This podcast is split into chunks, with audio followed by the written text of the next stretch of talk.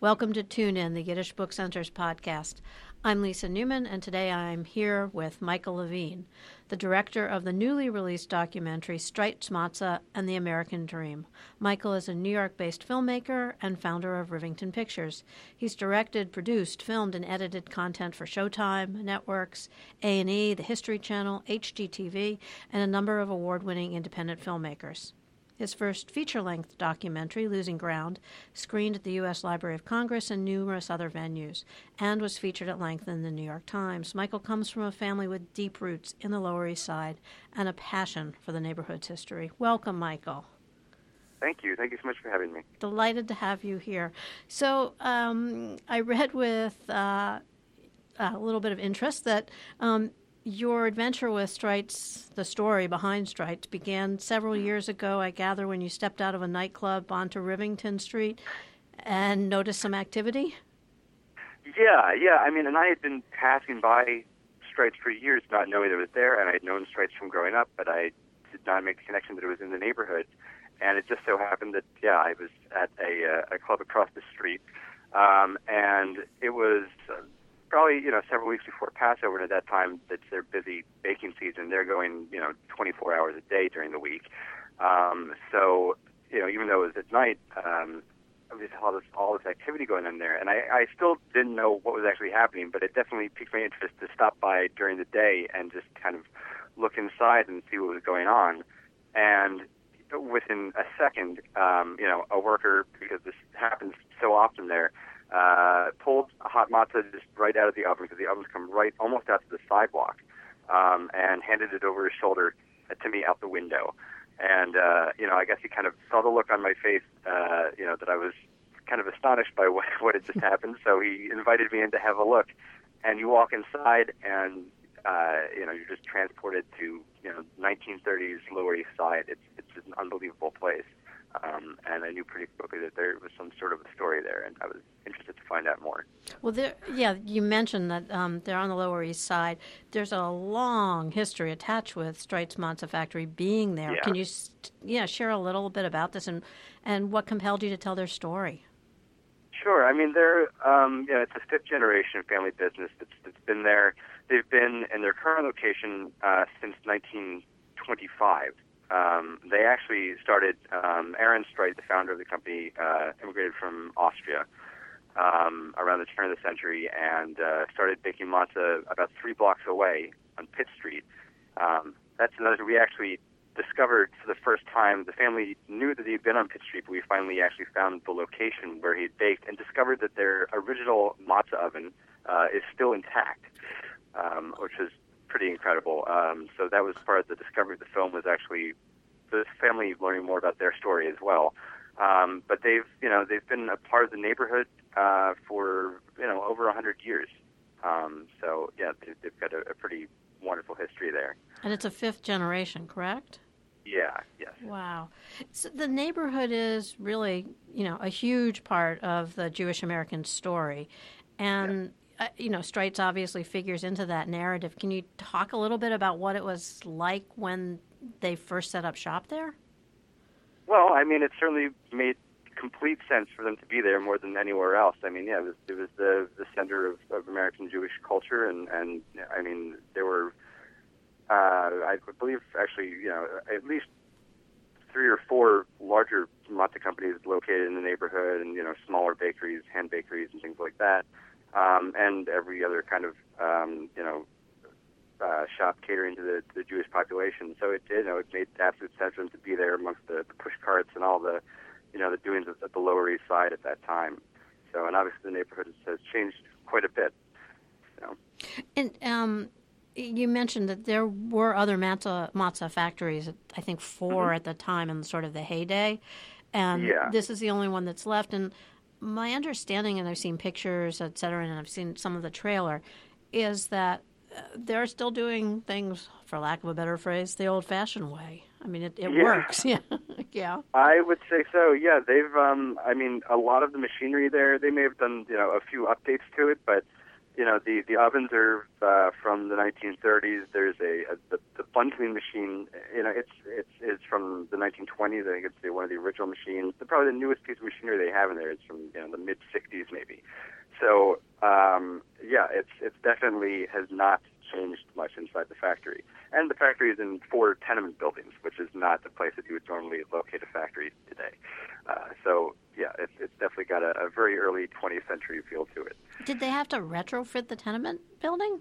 I mean, yeah, I mean they essentially um, there were even actually apparently gaps between the buildings that they had to fill in. If you walk in the buildings, uh, the the the level of the floor changes. It goes up and down because they they essentially busted out the walls between these four tenement buildings, um, and uh, you know just turned it into one big factory. So it's completely, and they had to reinforce the floors and do all this stuff because the machinery is incredibly heavy, um, and that's something you would normally put in a residential building. Uh, so yeah, it's been completely, but it's still the matza still goes through where there used to be windows. You can see, you know, you can see the architecture of the buildings within the building. It's really pretty amazing. And um, again, the pictures I've seen make the machinery look sort of like a Rube Goldberg contraption, the way it picks up these baskets, yeah, I mean, which are primitive, pick it up. Yeah. Oh, yeah. I mean, everything is everything is completely custom designed for that building. So you have these conveyors that um, carry the matza, and also they move slow enough that they cool it before it gets packed. They go through all four floors of the building, just winding up and down stairs and around corners and through old windows and all this to, to get the matza from uh, from the oven to the packing line. Um, and yeah, I mean, all the machinery is just the most you know beautiful mechanical pieces of art you could you could imagine. It's pretty amazing. And originally, people were able to come up. I mean, you were able to get a piece of matza at the window, and I gather mm-hmm. people were able to go there and buy it, and that was pretty much how it was sold before they started selling it wholesale. Yeah. Yeah, yeah. I mean, when it started out, it was well, they were they didn't have the full four buildings. They were just on the ground floor when they started, and they had their retail shop on the corner there. Um, and even when they got, you know, acquired the the full buildings, you know, through the 40s, I think they were mostly, uh, you know, primarily, uh, if not at the retail shop, they, you know, they had a few trucks that went around the neighborhood and things like that. But it was probably sometime in the mid 40s, I think, that they really started getting into national distribution. But even up through the 70s and 80s, their retail store, while it wasn't a huge portion of their business, was absolutely, you know, packed. You see, you know, I have old, uh, you know, film uh, from the factory. Uh, before Passover, you know, on Sunday mornings, the entire family would come and, and work there um, at the factory, uh, and the line would be just outdoor around the corner, I don't know, every you know, all day. Wow. So, so yeah. we all read with dismay that they are going to be leaving that location, but relocating. Yeah. yeah. And yeah. what do you think this means? I mean, they're fifth generation. I know Russ and Daughters is fourth generation. Who's mm-hmm. left, and, and what does all of this mean to the complexion of the area and the history? Yeah, I mean, uh, I can. It's, it's definitely it's been difficult. Uh, you know, the news of them leaving. I'm, I'm, you know, I know that they they did it because they want to continue making matza, and it's just gotten uh, to be too much of a challenge for them to do it there. But it's it's definitely it's a loss to the neighborhood. Um, and I think uh, the last uh, kosher deli closed uh, last year, I believe. I mean, there's uh, there's very there's you know there's you know Katz's isn't kosher, but it's you know it's, it's part of the Jewish heritage of the neighborhood. So they've been around 130 years, and Russ and Daughters, and a couple other places. Um, but yeah, I mean the neighborhood has, has changed a lot. But Russ and Daughters are doing great. They've got a new you know they've mm-hmm. got the new cafe, so they've actually expanded in the neighborhood. So but but we'll still be able to get the pink box um, for Passover. Yes. Okay. Yes, absolutely. Yes, they're uh, yes they're working on their relocation now, and and I mean yeah, it's just um, you know the aging machinery, um, and also you know doing with uh, cheaper competition from factories that uh, you know are able to produce matzah in a more modern facility uh, was just it got to a point where it was taking too much of a toll, and they they want to stay in business and they want to you know continue on for more generations and so you know it was a move that they that they had to make and they're they're doing it and so the company is remaining in the family and still, the pink box will still be on the shelves. Yeah. Right, and will still continue to be the only family-owned matzah company in exactly, America. Exactly, yeah. yes, that is not changing. So uh, about the documentary, so when you started the project, what was the story you were hoping to tell, and did it change along the way? What was the experience yeah, yeah. like? I mean, I didn't. It's it's tough going into making a documentary. I think if you have too much of an idea of the story you're trying to tell, you're going to be disappointed because it's probably not the story you're going to find. And so I kind of I went in with as much as an open mind. You know, um, I think as, as anyone could, uh, just understanding that this place clearly had a lot of history. The neighborhood, uh, you know, I've always wanted to do a film, um, you know, based around the also the history of the Lower East Side, uh, and so this is a great opportunity for that. Um, and uh, you know, I, I was just um, I was just amazed by um, just the stories of, of the, the workers there, and just the sense of this incredible sense of family between the workers, between the workers and the owners. The whole like there's just this extended sense of, of Streit family in this building that, you know, I mean, a lot of the workers have been there 30, 40 years. Their parents worked there. So it's it's just a, an incredible place, and you know, the story came together that way. So. Well, we are thrilled that we're going to be screening Matzah, um, Streit's Matzah, and the American Dream here at the Yiddish Book Center.